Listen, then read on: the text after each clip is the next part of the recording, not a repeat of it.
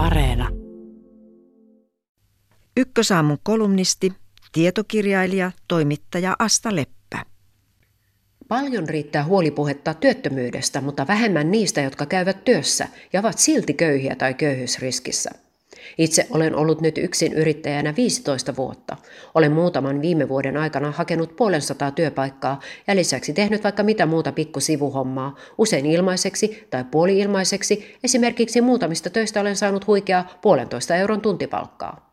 Pari kertaa rahapulaani valitellessa olen saanut kommentteja, entäs vaikka siivoushommat, mutta siivoojaksikin hakee vuosittain tuhansia ihmisiä. Yhden alan yrityksen mukaan näistä hakemuksista vain noin 5 prosenttia johtaa palkkaukseen, ja sekin suhde rakentuu alustataloudelle.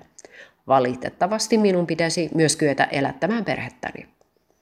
Yhteiskuntatieteen tohtori Mikko Jakonen on tuonut esiin työvoimapoliittisesti epävarmassa asemassa olevien työläisten hätkähdyttävän määrän Suomessa. Työttömien lisäksi tähän niin sanottuun prekariaattiin kuului jo ennen koronaa noin 400 000 ihmistä. Jälkimmäiset ovat niitä, jotka tekevät hommia vasten tahtoaan osa- tai määräaikaisina, yksin yrittäjinä tai työvoimapalvelun töissä, toisin sanoen vajaatyöllisinä. Monia prekareja yhdistää vaikeus tulla toimeen työllään. Toki tätä työssä käyvien vähävaraisten porukkaa on mahdollista syyllistää, kuten köyhiä ylipäätään.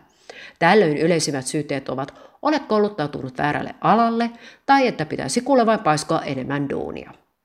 Ainakin itseni kaltaisen yksin yrittäjän elämä on usein sitä, että yrittää pinkoa niin lujaa, ettei juoksumatto vain pyyhkäisellä jääksi seinään. Missä ihmeen välissä sitä ehtisi kouluttautua uudelleen? Ja millä rahalla? Entä miten massatyöttömyyden vallitessa vain otetaan toinen työ? Näin toistuu nykyisessä yhteiskuntapoliittisessa keskustelussa yleinen amerikkalaistyyppinen psykologisoiva lähtöasenne. Liki ongelma kuin ongelma paikallistetaan yksilön omaan tahtotilaan. Muistelen usein takavuosien jenkkiläisistä köyhistä tehtyä lehtijuttua, jossa hyvän tekeväisyysjärjestön kiertävällä hammaslääkärillä käyvä nainen vahtosi, että jos yhteiskunta maksaisi terveydenhuollon, kukaan ei kävisi enää töissä. Köyhimmistä köyhätkin uskoivat amerikkalaiseen unelmaan, että jos vain päättäisi, heistäkin voisi tulla miljonäärejä. Suomessakaan ei haluta aina myöntää, että joku vetää hilloja välistä. Kaipa nyt edes pohjoismaisessa hyvinvointivaltiossa työllisen pitäisi pystyä elämään niin, ettei tarvitsisi turvautua yhteiskunnan tukeen. Jos yrittäjille tai matalapalkka-alojen työläisille ei makseta tarpeeksi, käy juuri näin. Samalla tuetaan myös liian pientä palkkaa maksavaa firmaa, että se pärjäisi digitalisaation aikana globaalissa kilpailutilanteessa. Mutta koska ihmiset mitä ilmeisimmin halutaan pitää työn syrjässä kiinni hinnalla millä hyvänsä, eikö tuki työnantajille olisi järjestelmänä vähemmän kuormittavampi?